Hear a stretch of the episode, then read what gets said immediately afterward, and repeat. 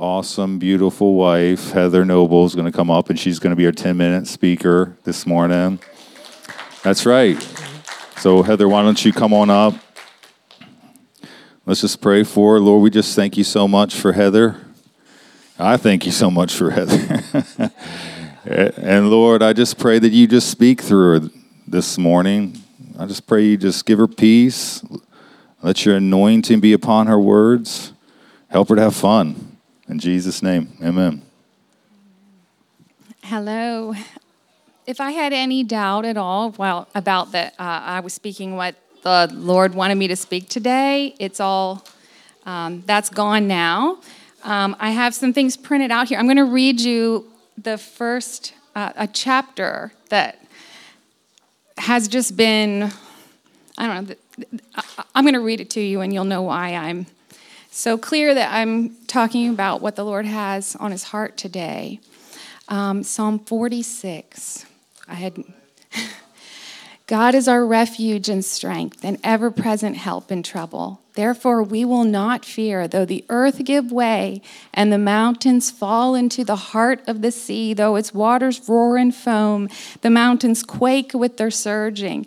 There is a river whose streams make glad the city of God, the holy place where the Most High dwells.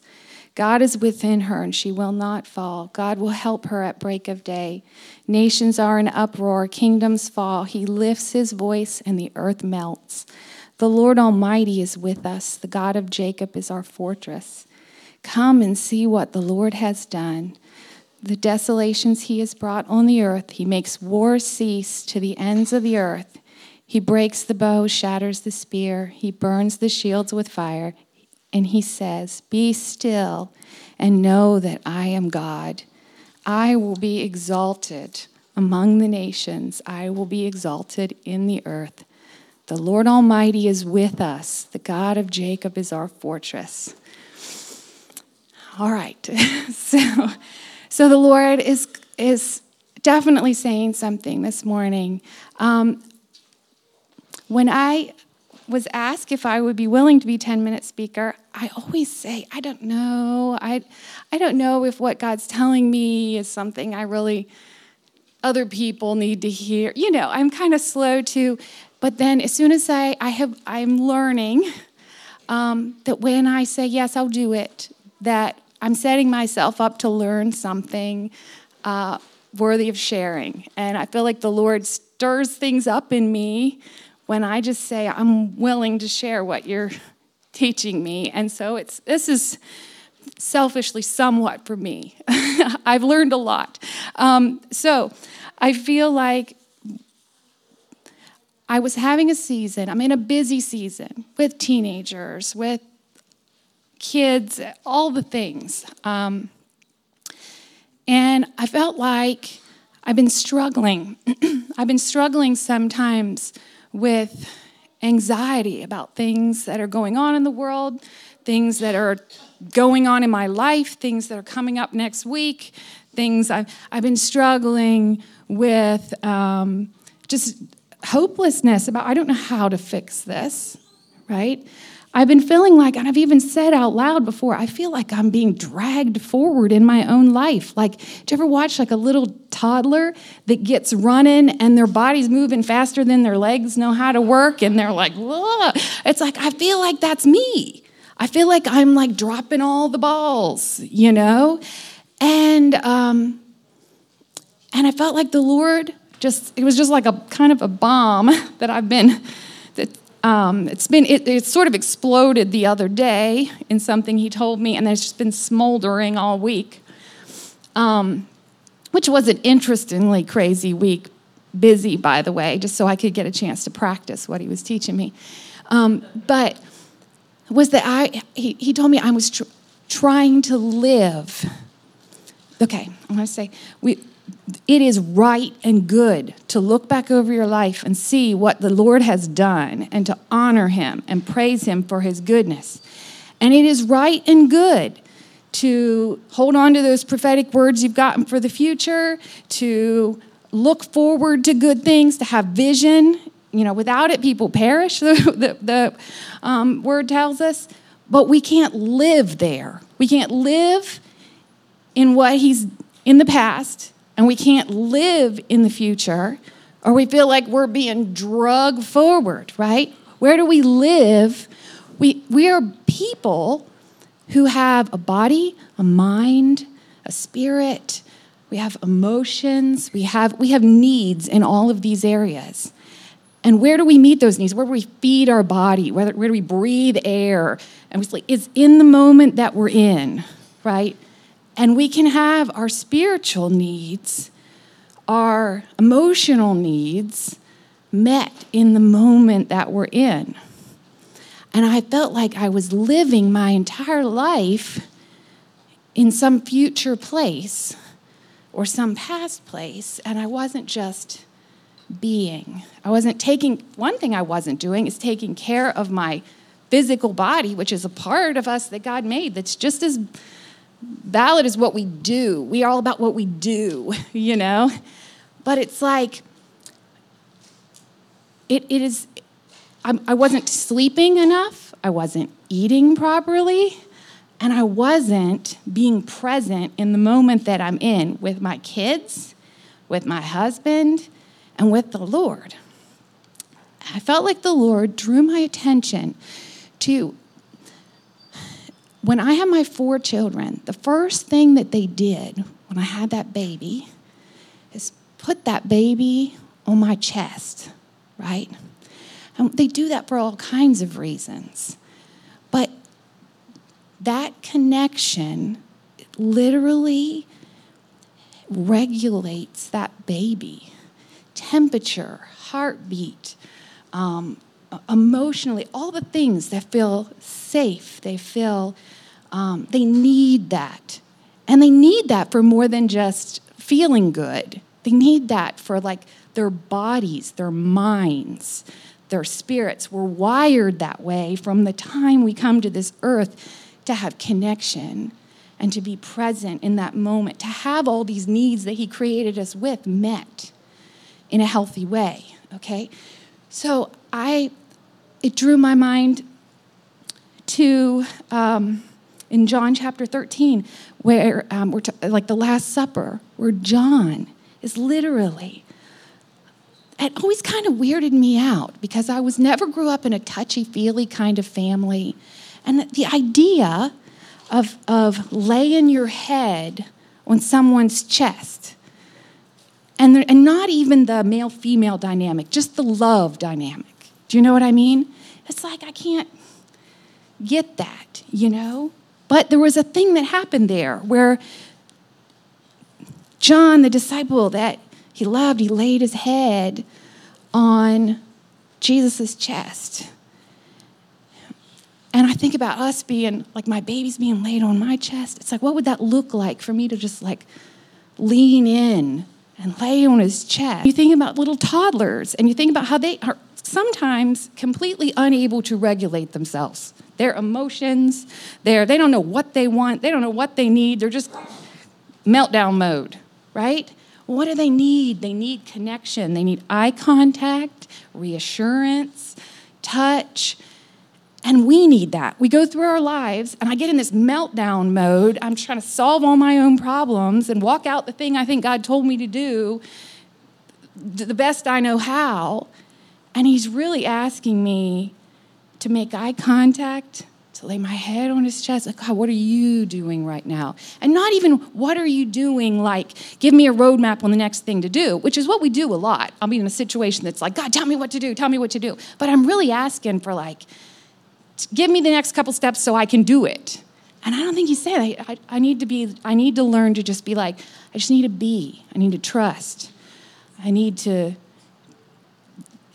learn to just be present with him. And so I just wanted to, okay, okay, because we are, we know we're his children. And by him we can cry, Abba, Father. So I encourage you that if you, we live in a culture where we, we value independence and strength, and everybody wants to be the top dog, right? Everybody wants to look like they've got it all together. but that we're people with a lot of different needs in body, mind, spirit, all the things. And that we can have those needs met and that healing come by like being present with him in that moment and practicing that. So when we get in those overwhelmed moments, our adult version of the toddler tantrum, that we have developed that skill of making eye contact with him, of connecting, that comfort level with laying our head on his chest. So when we get there, we can do it, right? So that's what I've been, I've been practicing this week, sometimes successfully, sometimes not. But just when I have a moment, just saying, you know what, I'm not going to look at my email on my phone when I'm in that waiting room.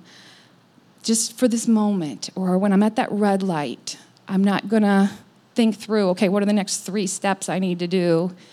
I'm going to just say, Lord, you know, I need you. I'm here. What are you doing right now? You know, just kind of make an effort to turn to Him and connect. Because I think about it, I think, you know, in other parts of the world, lit, people are literally experiencing bombs going off in their neighborhoods. Things have, and in all parts of our country, there are people that live in physical turmoil and danger. You know, different types of things, people going through all sorts of health issues. And so I would like to be able to walk in peace, and I feel like that the Lord's giving us the ability to do it through His Holy Spirit.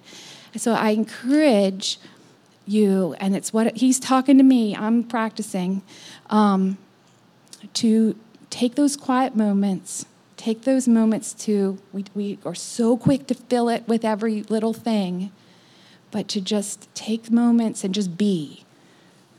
And um, lay your head on his chest and reset, reset our nervous systems and everything that we need that gets out of control, just like little ones. Okay. Um, okay. Um, okay. This, this, I'm going to read one more thing, and then I'm just going to let it go there. I think I don't know where I am time wise. I wasn't paying attention. Um, Okay. Okay, um, Isaiah 66, 13. As a mother comforts her child, will I comfort you? Okay, and Psalm 131. There was a song of this that I heard many years ago that popped up in my head the other day. Um, and it's this is an, in Psalm it's Psalm 131. Um, it says, "My heart is not proud, my eyes are not haughty. I do not concern myself with matters or things too wonderful for me." But I have calmed and quieted myself. I'm like a weaned child with its mother. Like a weaned child, I'm content. Israel, put your hope in the Lord both now and forevermore. I felt like he's, he um, is just calling us to be like a child before him and to rest into him. Okay, and I think too, I think it's fascinating that that psalm is written by David, who was a leader and a warrior, and he was getting ready to be king. And he's saying, I do not concern myself with matters or things too wonderful for. I'm sure he concerned himself with a lot of serious matters, right? But compared to the Lord, he was learning to rest, rest in his love, and to do the hard things from that place. And that's what felt like the Lord had for us today. That's awesome. that really is the Lord speaking to us. I hope y'all can hear that. Um, I'm not scheduled to speak, and I'm not really uh, Paul speaking, but I had a dream last night, and I just thought it was crazy. Just it's not crazy; it's the Lord. He's confirming something to us. Um, I had a dream last night that I was in this vehicle, and the brakes didn't work, and I crashed into a house you know, and um, because the brakes didn't work. I was pumping them, but they weren't working. And I was praying about that on the way to church. And about the time I'm like, Lord, is that, I, I literally said, Lord, is that about stopping, not being able to stop and get still? And I look up, and there was a road sign right beside me. Right when I asked this, I look up, and there in front of me, a big sign that said, Be prepared to stop. back a number of years ago, I think it was around 07, 08, I had the Lord ask something of me that was very difficult. He told me to that he wanted me to sit still for about a year. I didn't know how long. I just know he said he said I want you to stop working and I want you to learn to sit still. I'm not even asking you to pray. I'm asking you to get still. That was the hardest year and a half of my life. I'm serious. You know how when you come home and you go to bed and a lot of people's minds they just race or you're it's what she's talking about. It just always the racing that goes on inside our minds and our hearts. And the Lord leads us by still waters. So if you're not by still waters, you know, in, in that verse she mentioned about uh, that actually in the Hebrew, Hebrew it's I, I quieted my soul. You see, our soul races, our mind, our will, and our emotions, they race, race, race, race, race, race, race.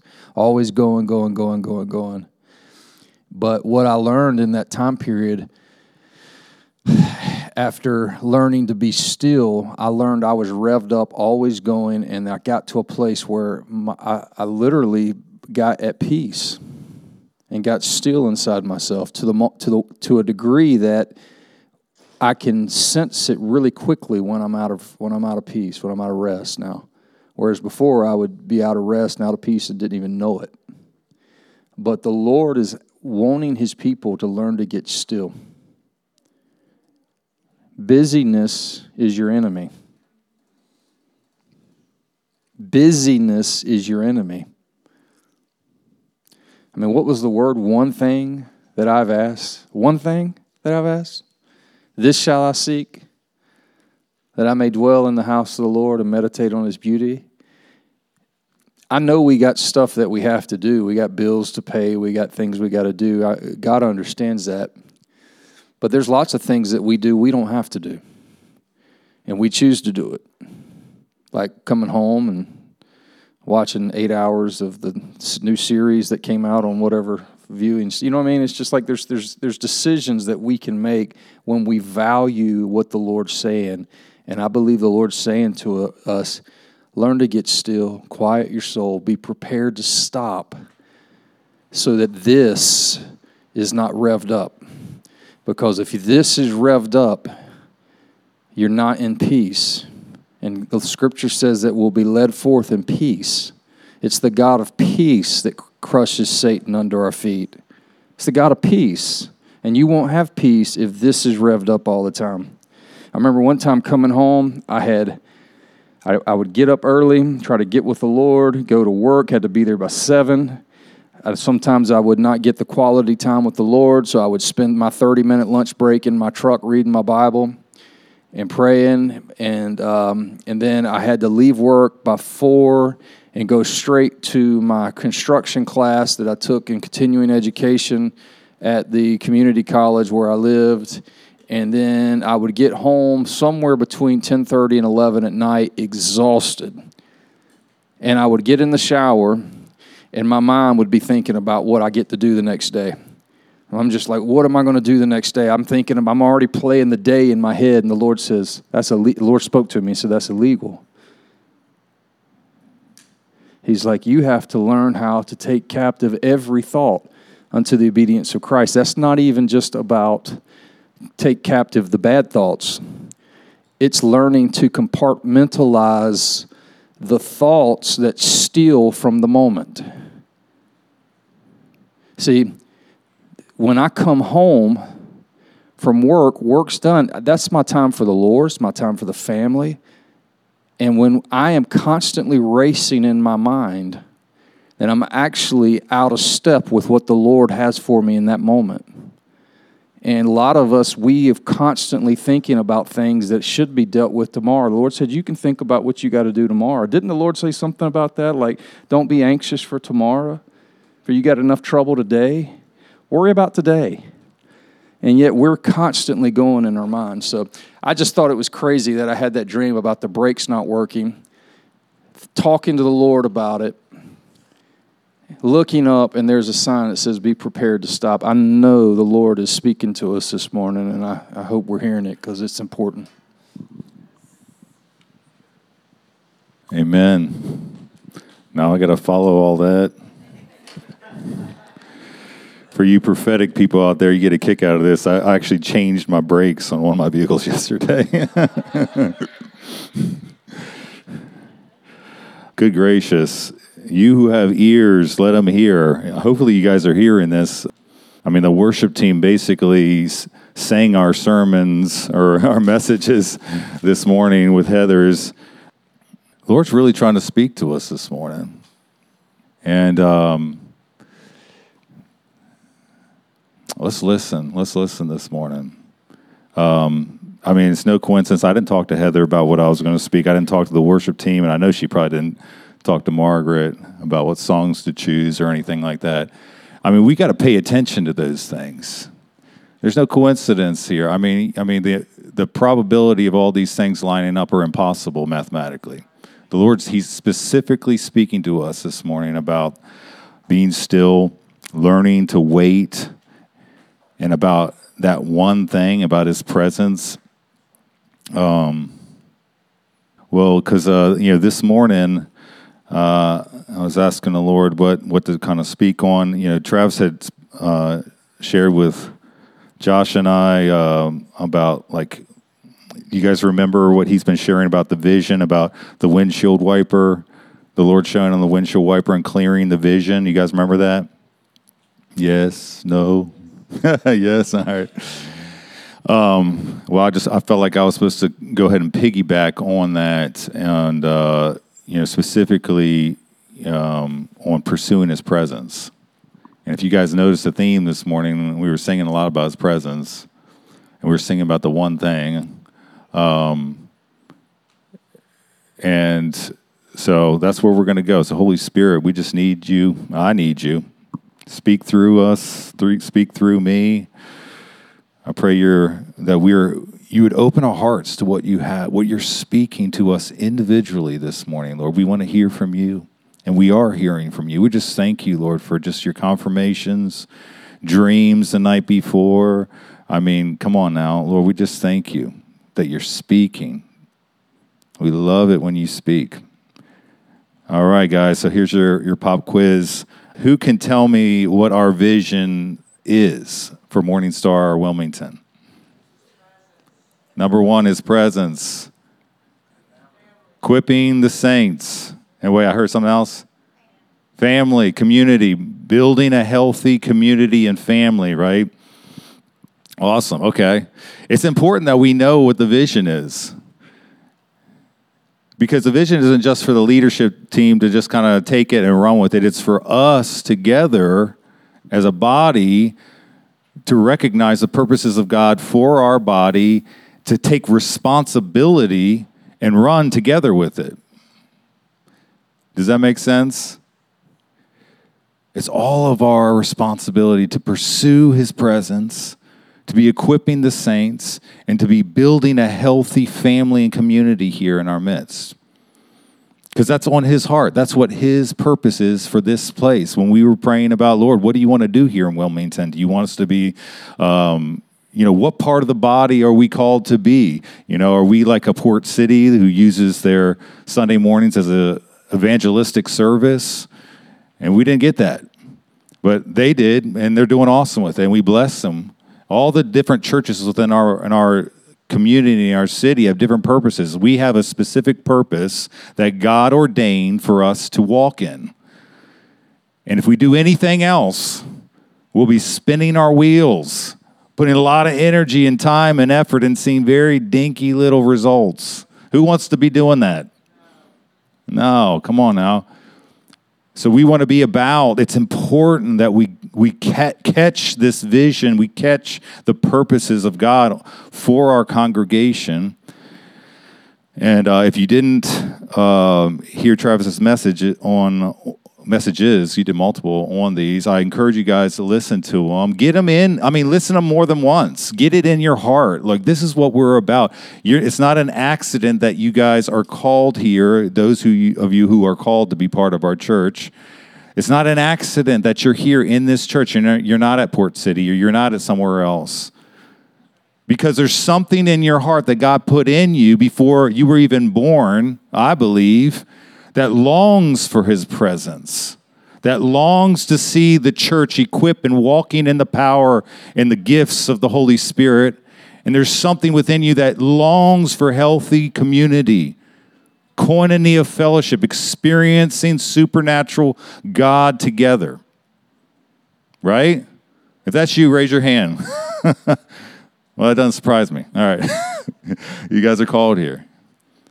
And I know you, a lot of you guys, and, and talk with you guys, and I know it's your heart. It isn't an accident. You know, when we were talking about uh, the Acts 2 Pentecost, it says that they were in one accord, the 120. It was a small group of people. I mean, we've had 120 people here many times. A small group of people, but they were in one accord. They had this one vision, the promise of the Holy Spirit. And they waited on it. They pursue they were pursuing it together. And they had some people that probably came and went, you know, the other 500 who Jesus said, "Hey, wait and who Jesus gave the vision to and they just they couldn't handle, they couldn't stick with it. They didn't have the staying power. There wasn't a hunger in them to see it come to pass. Well, let's be that 120 because, you know, God wants to move here in a tremendous way. Greater than the Welsh revival is the word spoken over this area.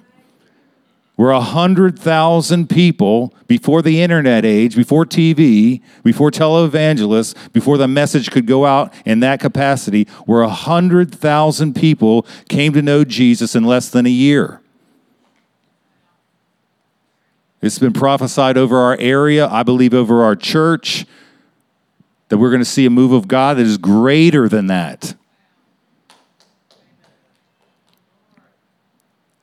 Guess what? It's not going to take place until we take serious the purposes of God spoken over this place that you are called to be connected to. Let's stop spinning our wheels, just pursuing silly stuff.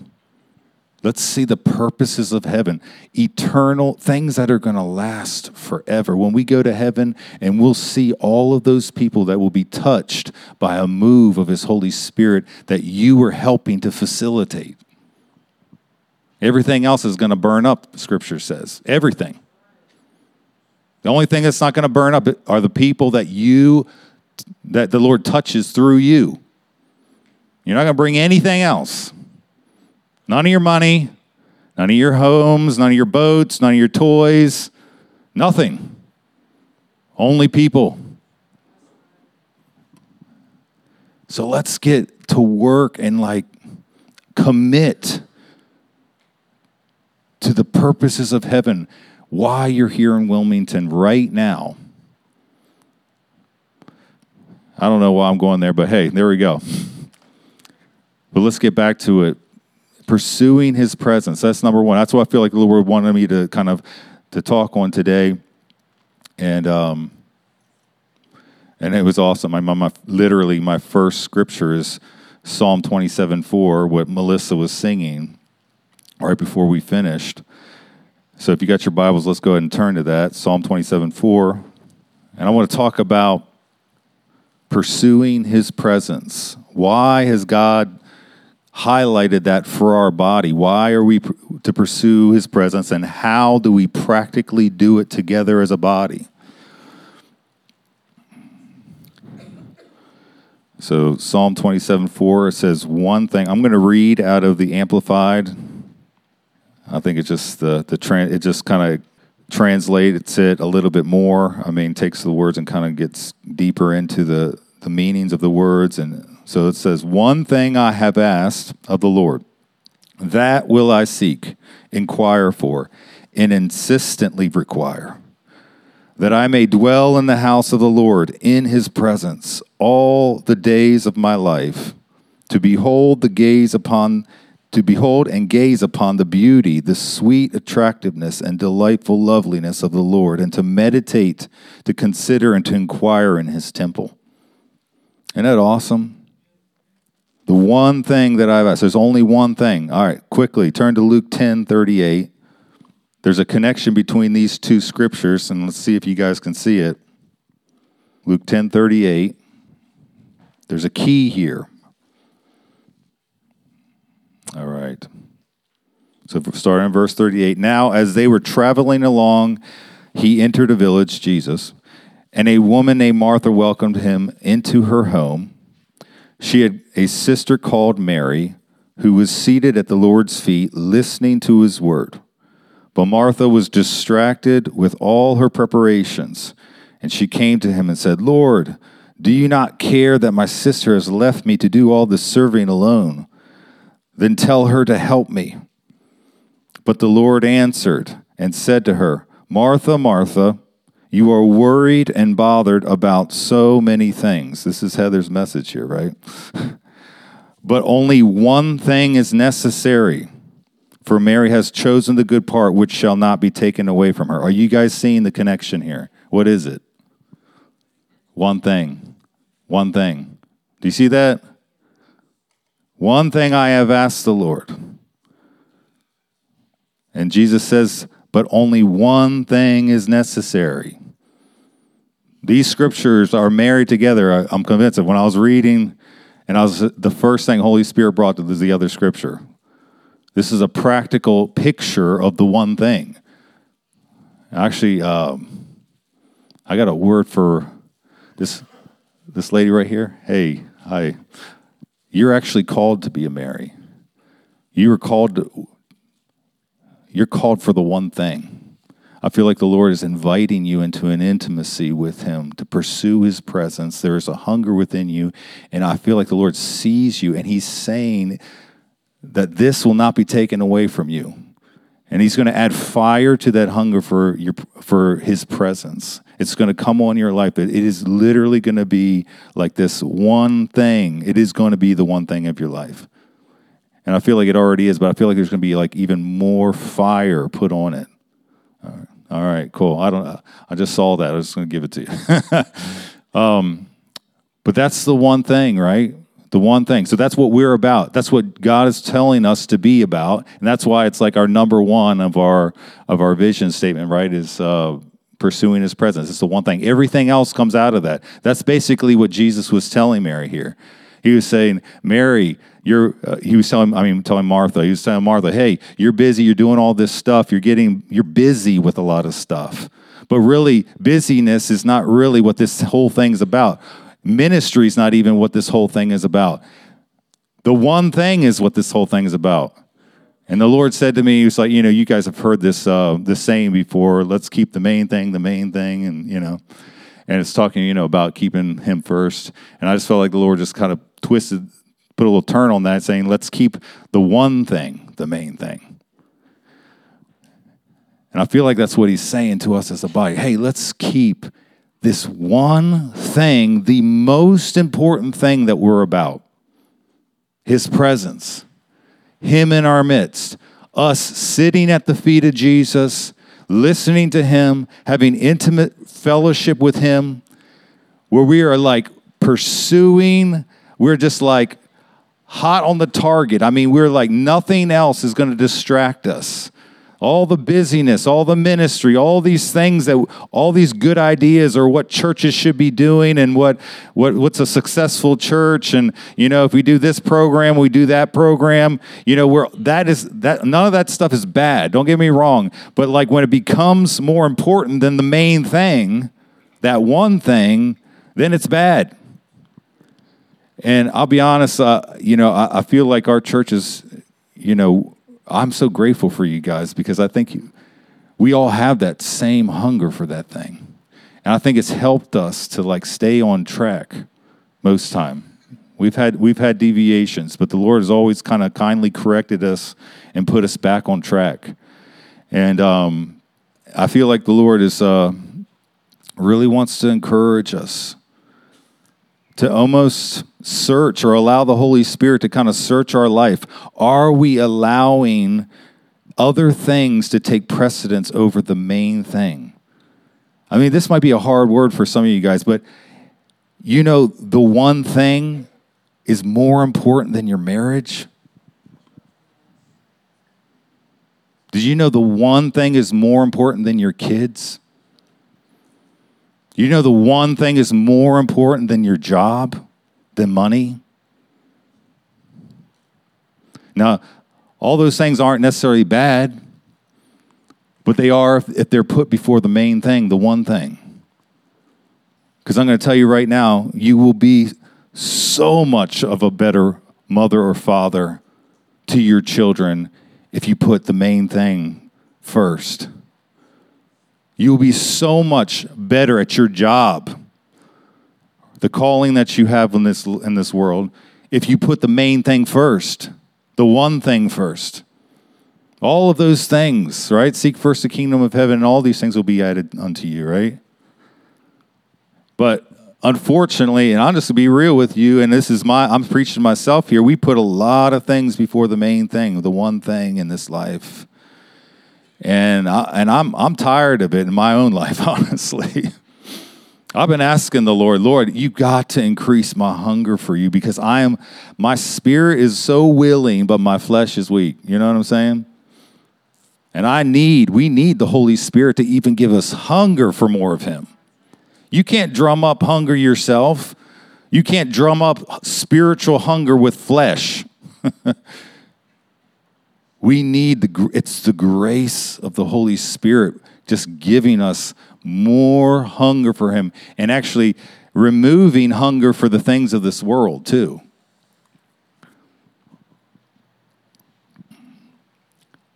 All right. So here's the why. This is why I believe God wants us to keep the main thing the main thing, or the one thing the main thing, and why we are pursuing it. It's number one, it's real simple. We were made, you were designed when God made human beings, when He made Adam and He made Eve, He literally made them in such a way, like He put like little puzzle pieces, opened ended puzzle pieces or something, I don't know how you want to describe that, in their heart to be intimately connected with Him. He made you that way. He made me that way. He made every single human being that way. To be intimately connected to Him. So that's why the one thing's the main thing. It's real simple. John 17, 3, I'm going to go through a bunch of scriptures. Seven, uh, John 73, this is eternal life, that they may know you, the only true God, and Jesus Christ, whom you have sent. You know, a lot of times we think of eternal life as like, oh, I'm in heaven, I'm going to be there forever. That's eternal life. I'm going to live forever. You know, no, no. But Jesus defined it as this this is eternal life. It's kind of a weird statement if you think about it. But he's saying, this is eternal life, that you may know God the Father and you may know Jesus Christ. Now, that word to know is an intimate knowledge, it is an experiential knowledge, it is not head knowledge. You're not going to read a bunch of books. Eternal life isn't reading a bunch of books and getting a lot of facts about God right. It's you encountering supernaturally by the Holy Spirit the presence and the person of Jesus Christ. That is eternal life. So, what is God? He's saving us, right, from our sin to give us eternal life. And eternal life is to be have that intimate relationship with Him forever because everything comes out of that everything philippians 3.10 I'm gonna, this is the Amplified read just listen out for my determined purpose is that i may know him and this, that know is experiential and the Amplified breaks it down it says that i may progressively become more deeply and intimately acquainted with him perceiving and recognizing and understanding the wonders of his person more strongly and clearly. You were made that nothing else would satisfy you except this one thing. Just this one thing. And you guys know what I'm talking about because some of you guys have lived in the world, or you lived in church, I don't know what. I lived in the world for a period of time. Nothing satisfied. Nothing. The only thing that satisfied me, the only thing that drew me back was his presence. That's it. I was living the world. My, I can tell my testimony another time. Dabbling in all kinds of the world, the things that, that I was tricked into thinking that I was missing out on. And um, I had an encounter with the Lord when I was younger. I'd given my life to the Lord actually uh, when I was about eight or nine, after experiencing some demonic stuff and, you know, needing, I was supernaturally healed and I got saved. And uh, I experienced this. I don't know. I didn't know what to call it. I didn't call it the presence of God when I was a kid. I just knew it was God. I don't know. But I remember being in my bedroom singing this song from church. And we went to like some Lutheran or Methodist church. It wasn't like some, like, you know, it was just some kind of weird religious sounding song. But I don't know. That's the only tool I knew what to do with, you know? And I began singing that song to him and his presence, like, well, I know now it was his presence. He like just showed up in the room and I am weeping and I'm like overwhelmed. I was only like, I don't know, six or seven years old. This is before I got saved. And uh, and I'll be honest, so I got saved when I was like nine or ten. But from that point on, until I was about 17 years old, I didn't really experience the presence of God. I was going to this church, great church, Methodist church. Um, a lot of people there love the Lord. My parents, they love the Lord. And then I kind of stopped going to church for a while. But I just didn't really experience the Lord's presence. I didn't really, I didn't know what to do. You know, I mean, I got saved and I didn't know where to go from there. You know, I tried to live for the Lord as much as I could. I was telling everybody about Jesus. He healed me, all this stuff. I remember the kids used to be make, making fun of me in elementary school, calling me Pope Paul, you know. And here comes Pope Paul. He's going to tell us about Jesus. I said, That's right. Because, I mean, I was dramatically healed. I didn't care. I just knew he was real. Pope Paul, I guess John Paul, Pope John Paul was Pope during the times. So, oh, here comes Pope Paul. Anyway, I didn't care. But I started caring after a while. I kind of I fell away from the Lord. And uh, I didn't know about the one thing. I didn't know to keep the one thing the main thing. And um, my sisters, they, they were uh, walking with the Lord and they saw me in my mess. and they were like, hey, Paul, why don't you come to this church service thing? I was like, I don't want to come to church service. I've been to church and church is boring. And, um, and uh, but I don't know, there was something in me that just said, okay, maybe I'll go ahead and go. What else am I going to do? You know, I thought it was probably grounded or something, and you know, at least get out of the house. And um, so I went to. I remember walking into this church. It was a Wesleyan church. You guys know what a Wesleyan church is? It's like a Methodist church, basically. I walk into this Wesleyan church. I literally walk through the, the doors. This presence comes on me. I was shocked. I don't know what else to tell you. I was shocked. And I was like, God, where have you been? I literally remember praying, like, Lord, where, where have you been? I was like, I don't know. They're doing this crazy stuff, jumping around, doing the Pentecostal pogo and all this stuff, singing these crazy songs. I don't care what they're doing. All I know is, Jesus, you're in this house, you're in this place. Totally ruined my life. Ruined all my sin, all my pursuits of other things, because I experienced his manifest presence. I'm not talking about just tingly goosebumps thing. It was just like this weighty, like heavy presence of the Holy Spirit that came on me. I wasn't walking with the Lord. I was totally like gone the other way. I believed in Jesus. I knew I couldn't deny the things that had happened when I was a kid, but I was definitely not living for him. But when I walked into that place, see, they were experiencing revival. This little Wesleyan church, it wasn't little at that time, it grew, I mean, just, there were tons of people there because God was moving. His manifest presence showed up in that place. And it ruined my life in a good way. But I remember, I was like, Lord, your presence, you're real, you're still there. I didn't make up any of that stuff. And if you guys know me, like I want I, I've always been this way. God put it in me. I don't know why, and it's and for most of my life, it's for been for a bad thing. You know, like uh, like I, I don't fake anything. I, I want the real thing. I'm I'm I can become sometimes I become too analytical and doubtful. That's why I mean the negative. But like I want it to be real. Don't give me fake stuff. Don't make up stuff. Like God, if God is real, you don't need to do that stuff. Yeah, I don't need any smoke machines. I want the glory, literally cloud of the presence. And I've actually been in meetings where the, the cloud of the presence of God showed up. And there was no smoke machines.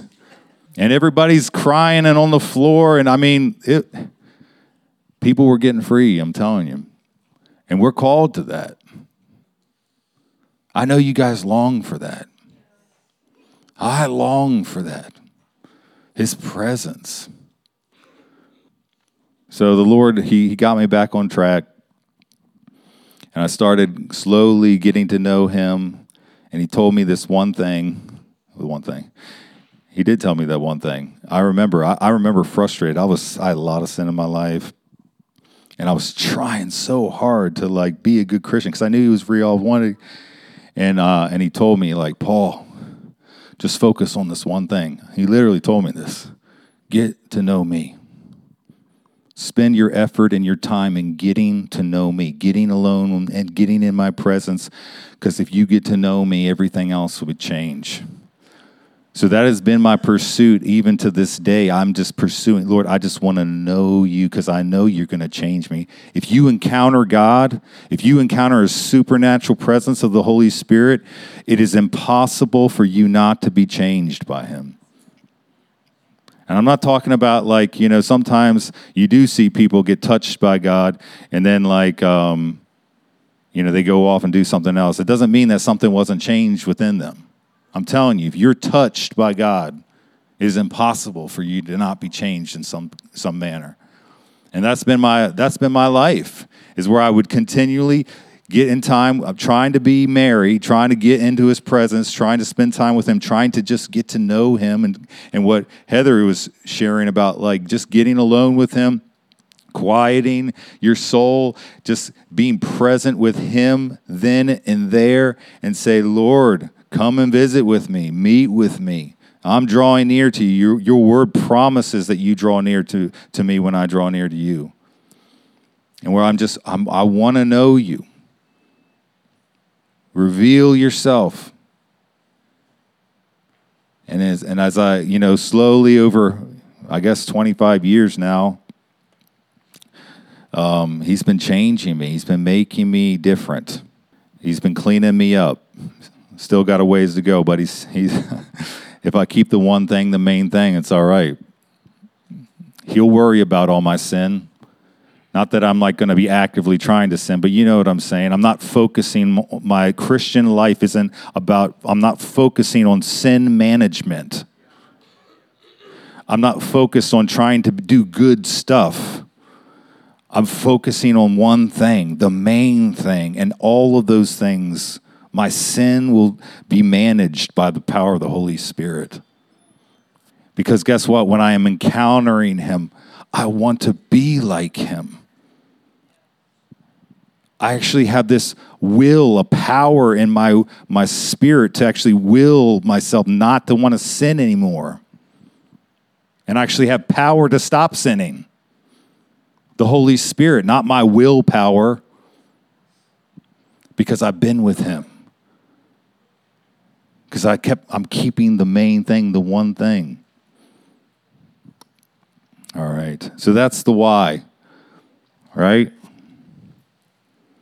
So what does that have to do with our church? So that's us personally in our personal relationship. What does that have to do with the church? So I was, I, I, you know, it's probably about four. No, it's been like six years now. Man, time flies, right? Probably been about six years. I was. I remember one time I was praying for the church, praying for our church, just like Lord, what do you want to do here? Lord, show up. You know, all those kind of things. And He just dropped this scripture in my heart, and it was Mark two. So I turned it. I didn't know what Mark two says, so I turned to it, and it says this. This is Mark 2 1. It says, And Jesus, having returned to, uh, to Capernaum after some days, it was rumored about that he was in the house. And that whole phrase just like stood out to me. And I just felt the Holy Spirit just begin to download and to speak to me about our body and the purposes and the plans that He has for our body, and, and not necessarily even just our body, but for this region, that, that the Holy Spirit wants to show up in such capacity in our meetings, in our body, where there is a rumor that Jesus is in our house. Now, you guys heard me talk about this before. But this is, I'm literally, I'm telling you guys, let's take a hold of this message that the Holy Spirit's telling us as a body. That He wants to move in such a capacity within our body that there is going to be rumor at Church's Chicken and at Sonic that the Holy Spirit, that Jesus is literally in our house. That when we get together as believers, I'm not talking about even necessarily this building, it's not about a building, it's about we are the building but that when we get together that we are so desperate and hungry for the main thing the one thing that he shows up and he's healing he's delivering he's saving he's doing all the cool stuff that he does. When heaven actually comes it trumps everything the enemy is trying to do in people's lives. It destroys it it's like a steamroller. The Lord showed me a picture one time when His kingdom comes, it's like a steamroller. Everything in its path gets smushed and demolished that the enemy's done in people's lives. You can't fight the steamroller. You guys ever seen a steamroller? You stick anything in front of a steamroller, what's going to happen to that thing? That is the kingdom of heaven. There is nothing that the enemy can do that the kingdom of heaven can't demolish. And on this rock, was it right? Help me out here. I will build my church. What's that? That's right. Yes. So that's our that's that's this Mark 2. I'm telling you, it is for our body that Jesus is, will be literally, and, and here's the Lord was talking to me about it. It's not, it's not going to be about like Travis. It's not going to be about me. It's not going to be about Josh. It's not going to be about leadership. It's not going to be about Ray Lee. It's not going to, it's, there's literally, it doesn't say, oh, that there was, uh, you know, a really cool worship team is in the house at Morning Star. Not that we are, we do have a really cool worship team, by the way. But it's going to be that Jesus is literally in the midst. And, who, and you guys know that story. What happens uh, in that story? You guys remember it? That Mark 2 story? When he shows up in the house? You guys saw it on, on Cho- The Chosen. You guys watch The Chosen? What happens? The, para- the paralytic, yeah. But what happened? They were just chilling in the house, just hanging out with Jesus. And what happened? I mean, there was this huge crowd. Jesus is in this house. Everybody, hey, remember that guy? He's doing all that stuff. He's in this house. What happened? This huge crowd shows up. All the and then the paralytic gets, you know, brought down through the ceiling and he gets healed and his sins forgiven and all that kind of stuff. But Jesus was saying that like this is your cho- church growth model. The main thing. The one thing is your church growth model. That might not be everybody's church growth model, but I seriously believe it's our church growth model. Not that we're not going to go out and evangelize. We do that stuff. We did that a couple of weeks ago. But that's not our focus. Our folk it's it's maybe one of the things out of our focus that we'll do as he leads us and directs us. But the main thing is his presence, the pursuit of his presence. And, you know, lift up Jesus and all men will come to him, right? His presence draws the lost. That has been my prayer. I've been praying this thing because I experienced it. When people literally walk through these doors right here, every time we get together, when people literally come through, come from right here, they come here, that the manifest presence of God will fall upon them. They will be broken over their sin They will be freed up to love God. They would encounter the supernatural presence of the Holy Spirit and come to know Jesus. And if they're a believer, they get empowered and equipped and all that other stuff. we just need some catchers by the door. You know what they call it in charismatic churches? We need a catcher. Isn't that what they call them? right? but no, that's what I'm. Pr- I'm seriously praying that, and we all should be praying that, because that's what God's purpose is for this place, and we want to be in alignment with what He wants. We want to please Him. All right, let's wrap this thing up, man. Paul, you're talking forever. I'm sorry. You get me talking about the presence of God. I will. I will talk all day. Okay. All right. So let's let's get let's get practical here, right? So how do we practically, as a body, pursue His presence? I feel like the Lord's highlighted two things. Melissa even said it uh, this morning. Worship.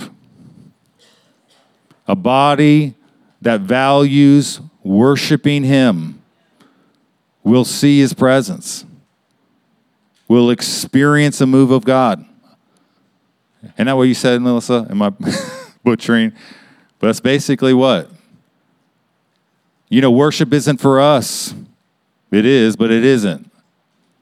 We experience the benefits of His presence, but worship is for Him. We want to please Him. We don't come in Sunday mornings and be like, all right, let's wait. I'm just going to sit down. I'm just, man, I'm tired. Oh, gosh. And then inwardly focus. We're just focusing on all of our stuff. No, let's come Sunday morning being like, Lord, I'm here for you. I want to please you. I want to love on you. I want to give you the glory, the honor, the praise that you are deserving.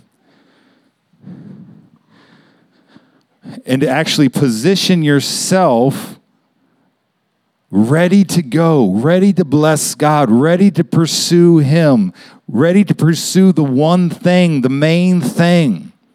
Instead of waiting for the worship leaders up there to be like, all right, guys, let's stand. Is anybody out there? Hey, I've been a worship leader, so I can say this stuff, right? I've been in services where I'm literally like, am I in here by myself? but I've also been in services where I'm just like, I can't even sing because everybody else is just singing their guts out loving on Him. Man, that's the best time to be a worshiper. I mean, I don't have to do anything. God, you know, God shows up and people just go. But we can position ourselves practically, you know, to do this. You don't have to wait for some feeling. You don't have to wait for the anointing. The anointing actually lives inside of you, and when you sing, a lot of times the anointing is coming out of you. And it's actually touching people that are sitting next to you. You know, that's the awesome power of corporate worship. I can worship in my bedroom with my guitar all day long, and I love it, and I experience God. But there's something different when I get together with a group of believers that are hungry, that are not just hungry, they're desperate. Where everything else doesn't matter, that the one thing is the only thing. Man, you get in a group of people like that, God shows up more powerfully than you will ever imagine. And that's and that's the there it is. Liz, you just said it. I mean, the, the only scripture I got for this is Psalm 22, and Adam, you were even talking about it. I'm going to read it to you. But you are holy. Psalm 22, 3. You are holy, O you that inhabits the praises of Israel. Now let's let's break this down a little bit. The word praise here in this verse is Tehillah, not tequila, Tehillah. It's kind of like tequila, but you know what I'm saying. It's the new wine, right? not not tequila, okay? Tequila is the counterfeit of this, okay? Tehillah, and it means to sing and to laud. And it's different. There's, you know, I think there's seven, six or seven words, Hebrew words for praise, right? Is that right? Is it seven? Yeah. And uh, two of them are about singing. This is one of them. The other one is uh, Zamar, And that's actually kind of like when we're singing together, we're singing a song together that everybody knows, you know, that's up on the screen. This is a different way of singing. This is, means to sing to Lord. This is a spontaneous new song from your heart, singing a melody in your heart by adding words to it. I, I like that definition because there's already a melody singing in your heart. You know what it's singing? I'm going to tell you right now it's singing. Scripture says in Romans 8, it's saying, Abba, Father. That's what it's singing. Your flesh might not be singing. Actually, your flesh is not singing that because scripture says your flesh is at enmity with the spirit. It actually is fighting you from worshiping. So that's why we can't like just show up and just, you know, uh, I guess I'll just give into my flesh. I'm just going to sit here and just wait till I feel something. I'm going to sit here until I, they play my favorite song. Or I'm going to sit here and, and wait until another worship leader comes up here because I don't like that style. Man, I've been in some terrible worship band settings, and I'll tell you what, I can still worship God in them. I remember this one time, this guy, he was a young guy, man, he was terrible. Musically, I'm just saying musically, and I'm a musician, so like, you know, for us musicians, we get kind of, we can fall into getting critical and like judgmental and stuff. And his voice, he was singing all off key and he was playing the guitar and it was terrible sounding. I was just like, it was grating to me, but his heart was so hungry I could feel the presence of God just coming from his heart. It didn't matter what he was playing. Didn't matter that he sounded terrible. Didn't didn't matter that he was like didn't know his, the guitar very well. It, I mean, it helps. All that stuff helps. Trust me. Please practice your instruments, musicians. but um, man, his presence showed up, and it was awesome and we were just worshiping together, this group of hungry believers. And, um, anyways, so it's a spontaneous song, it's a singing, this melody in your heart. You can move in this at any time. Okay? And that's what that word literally means. So, what does he inhabit? He inhabits the praises, the tahila, right? Or tahila of his people. So when we praise spontaneously, when we just sing from that melody in our heart that's saying, Abba, Father, it says all kinds of stuff, you know what I mean? You can actually practice this, okay? You don't have to be a worship leader. You don't have to be on the worship band to practice this. You, sh- you can be doing this in your own quiet time with the Lord, or actually, it should be loud at that point sometimes, you know, you're singing. And, um, where you can actually practice singing to Him what is on your heart. And it could be just one word, it could just be even just like a la. I mean, you don't even, even have to be a word, it's, it could be a melody, a just love for Him, just loving on Him, crying out to your Father. And it says, Scripture says, He inhabits these types of praises. His manifest presence comes and he literally sits and is enthroned, is another translation, in the praises of his people. Not in the praise of the worship leader, but in the praises of his people. So we can practically do this as a body. You know, when there's a quiet time, let's just let, us be practical. When there's a quiet time, you know, uh, Travis, he was saying we need to just wait on the Lord. That's not the, the part to just kind of sit and disengage and kind of wait for the music start up again. That's the time to like just engaging him, you personally, one on one with him. Lord, I love you. I love your presence. I worship you. If you don't know what to say, just pray in the spirit, pray in tongues. Worship him in tongues. You know, you can sing in tongues. Scripture says you can sing in tongues. There is so much power when we sing in tongues together and we just love on Him. When our, and the Holy Spirit through us, I don't know how that works, but you know what I'm saying. So, and here's the kicker here, and this is why I love this. John 4:23 says, "Yet a time is coming, and now has come when true worshipers will worship the Father in spirit and in truth." This I love this part of the verse. For they are the kind of worshipers the Father is seeking. He is looking. He is literally because I think we have such a wrong mentality of God that we got to drum up some stuff. We got to be like the people. You know, remember in like uh, Mount Carmel, where there's like. Uh, yeah, cutting themselves, making a racket, trying to get God to come, you know, to, to burn up the sacrifice. If you don't know that, you know, read that on for your homework. But you had this like two, two. You had Elijah and you had the prophets of Baal, and they're doing all this kind of crazy, trying to make God come, and we don't need to do that. God isn't waiting for us to like do all the right things. You know what I mean? His, his, intent and his heart was to be with us from the very beginning, from Adam to where the cross is literally a picture of him reaching out. I am desperate for my kids. I will do anything, even lay down my life for, for them to be with me, for me to go and be with them. When the, the veil was torn in the, in the temple, it was literally the Father. I believe I, saw, I just I, I see a picture of him literally taking that veil and himself ripping it and coming out going after his kids. I can be with them and I won't destroy them because the blood of Jesus is now covering them. And they can be with me. We got to have this different mentality of how the Father, He longs to be with us more than we long to be with Him. And He's just looking for every opportunity. He's seeking worshipers. He's literally looking throughout the earth and He's saying, Who, who can I come to? Who can I meet with? Who is desperate for me? Who is opening their heart to me? Who is worshiping and loving on me? Who is ready for me? He's literally looking for that.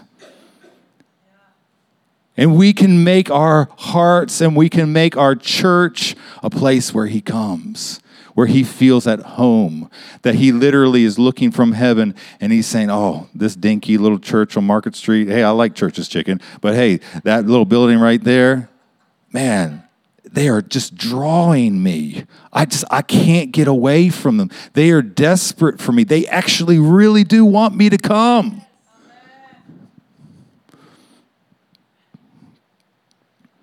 They aren't just doing church stuff and, you know, going to have lunch. They are wanting me. He's looking for churches like that. Let's be that church. I believe we are that church. Are we there yet? No, not totally, but we're progressively coming into it. I really believe that. All right, we need to wrap this thing up. I didn't even get to prayer. We'll talk about that another time. I think the Lord, I, I feel like I'm, I was supposed to share. I do want to share a couple things, though. Is it all right if I, I read a couple quotes? These are some quotes from uh, some of my, my heroes of the faith.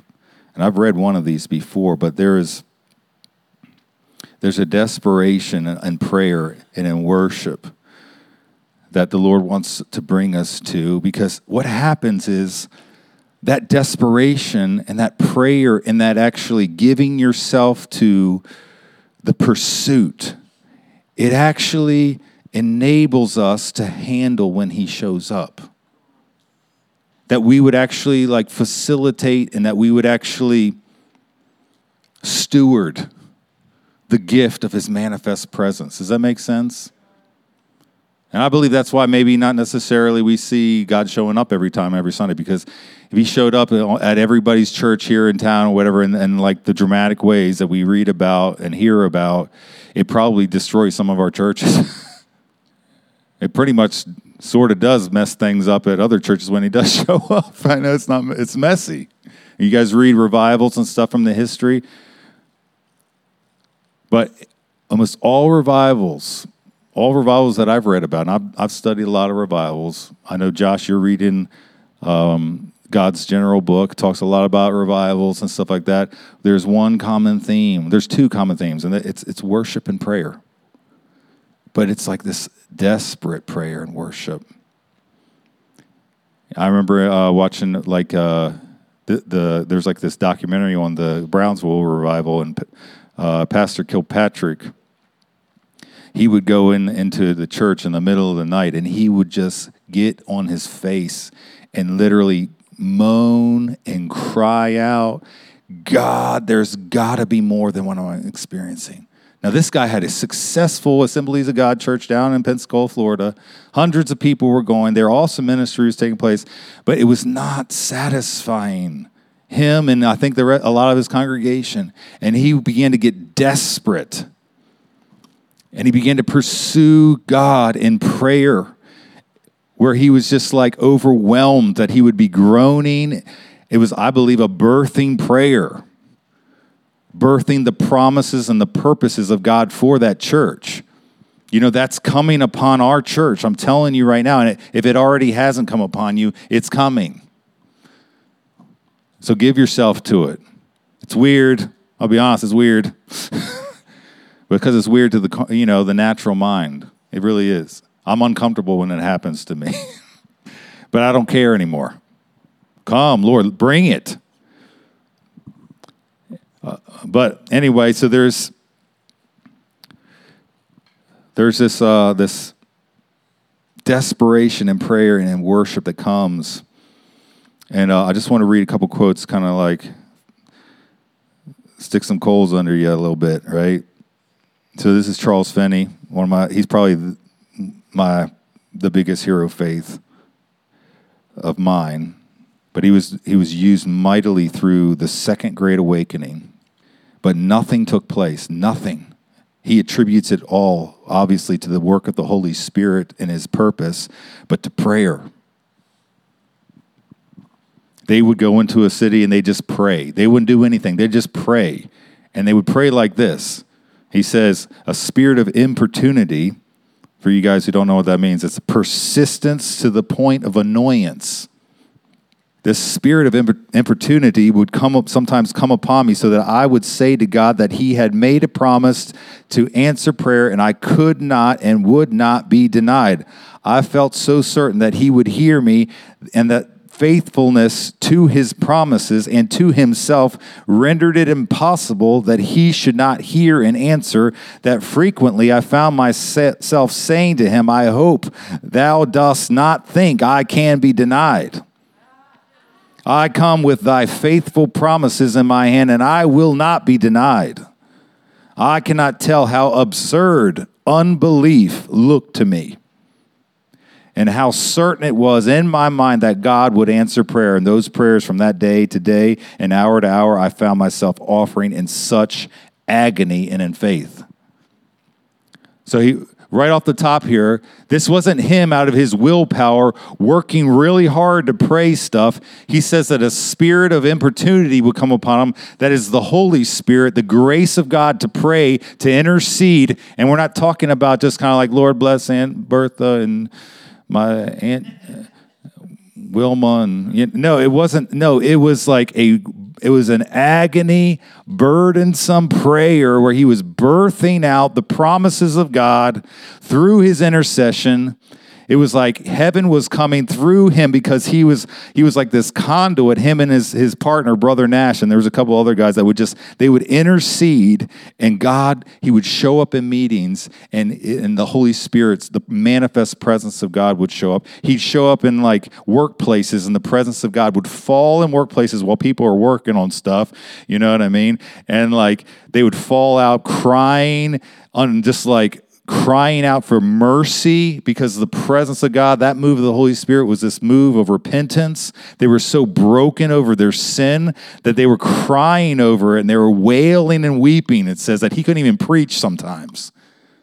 He was like getting ready to come up with his message, and people were like literally crying and wailing. Can you imagine that? I come up here on a Sunday morning. I'm like, guys, come on! I'm trying to preach. Quiet down. Stop. You know? I mean, this was a move of the Holy Spirit. This was a this was, but it, it was birthed in this prayer. Here's another uh, real quick, and we're gonna close this thing. Randy Clark, you guys know Randy Clark. A lot of you guys do. You know, he was a, a vineyard pastor before everything happened in Toronto. And he actually, I think he quit the ministry for a period of time. I, I'm pretty sure that. And he got a job making donuts. But he, he, had, he had such a hunger for God. He was just like, God, I, I don't know what else to do. I just, I need you. And he would just spend time. He, he'd get his guitar out and he just worship God and he just seek God and he'd go uh, at night make donuts. You know what I mean? And that, that was like he was seeking. He made the one thing the main thing. Now, not everybody's called to go quit their job and go, you know, but if he's telling you to do it, do it. Go make donuts. and and God and you know you got a lot of you guys knows the story. This was in the '90s. Uh, John Carol Arnott invited him to come to do some meetings in Toronto Airport uh, Vineyard. Presence of God showed up in such a powerful way that meetings didn't stop for years. I mean, they just kept on going and going and going, and like thousands, probably millions of people have would come to this place, get filled with the Holy Spirit, and sent out and it's, you know, tremendous ministries have birthed out of this thing. But it started with one person. Now, John and Carol Arnott, they were pursuing the same thing. You know, and that kind of tells you that we do need to be connected to people. There's a there's a some kind of, I don't know, Holy Spirit equation that you put this person, this person together sometimes, boom, you know, it's like a chemical reaction or something. I don't know. So anyways, I just want to encourage you guys. Let's let's let's be about the the one thing. Let's make it our main thing here. And not just in word, you know. Me and Travis and Josh can preach to you guys till we're blue in the face about the one thing and the main thing, but it doesn't mean anything unless we are together pursuing it. Unless we go after him together and see him show up and see him touch Wilmington and see him touch North and South Carolina and see Him touch our nation and see Him touch our politics that we get, we sometimes make the main thing, unfortunately, honestly. But politics aren't going to change anything. His move of the Holy Spirit will change things, and politics will be changed in its wake because we'll have righteous leaders. And we need to pray for all of those things.